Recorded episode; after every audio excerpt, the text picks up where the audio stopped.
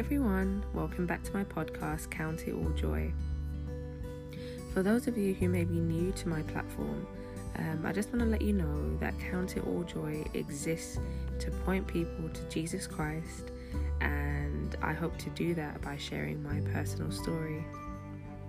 Um, today's episode will be focusing on um, immaturity and why it, it is vital that a believer um, grows into spiritual maturity. And my passage to support today's podcast is 1 Corinthians um, chapter 13, verses 11 to 12. For those of you who may be unfamiliar with this verse, um, the Apostle Paul was writing to the church at Corinth, and that particular church had a lot of issues um, similar to what we see in today's um, world.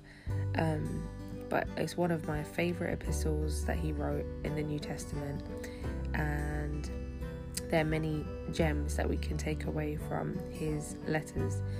Um, so today's verse reads When I was a child, I used to speak like a child, think like a child, reason like a child.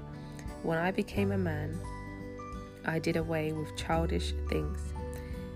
Um, and I will stop there because that verse speaks to so many incidents in my life. Um, so, yeah, firstly, he says, you know, when he was a child, um, he used to speak like a child, think like a child, reason like a child, but when he became a man, he did away with childish things. Now, unfortunately, um, you know, for those of you who may not know, um, I am an adult of an emotionally immature mother, I would say. Um, so, usually, I know they say adults of emotionally immature parents, but in particular, I would say I've been an adult of, I've been a victim of an emotionally immature mother. Um, and the reason why this verse speaks so much to me, speaks volumes, is because I've realized that even though, you know, my mother is an adult, in many ways, inwardly, she is sometimes, sometimes she behaves like a child. And the reason why I say that is because um, when I look back on my life, um, and I've seen the many times that we have had, um, you know, incidents, even in family, in our family, or um, personal problems with outsiders, it's usually been to do with because my mum has either started it.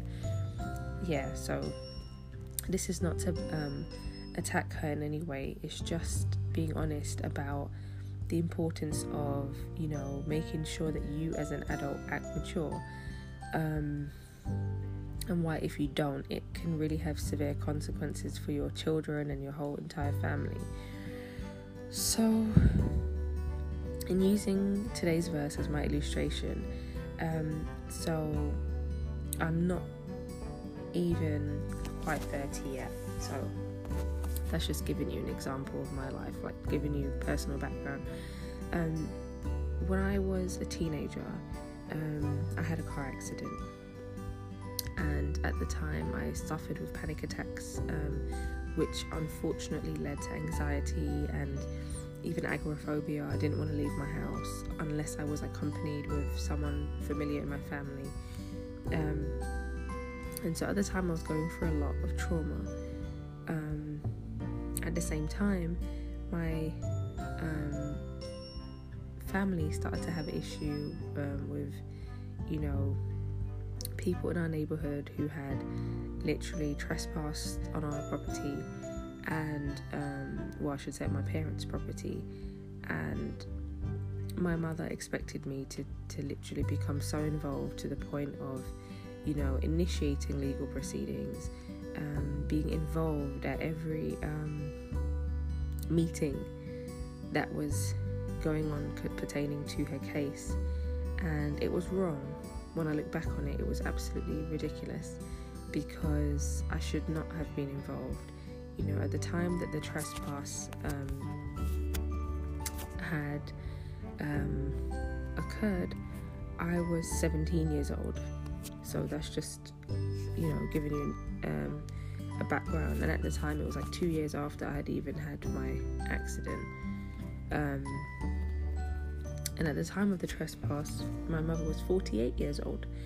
So when you look back on it and you really you think about the whole situation holistically, as an adult, she should have been able to, as the Apostle Paul says, speak like an adult, think like an adult, and reason like an adult.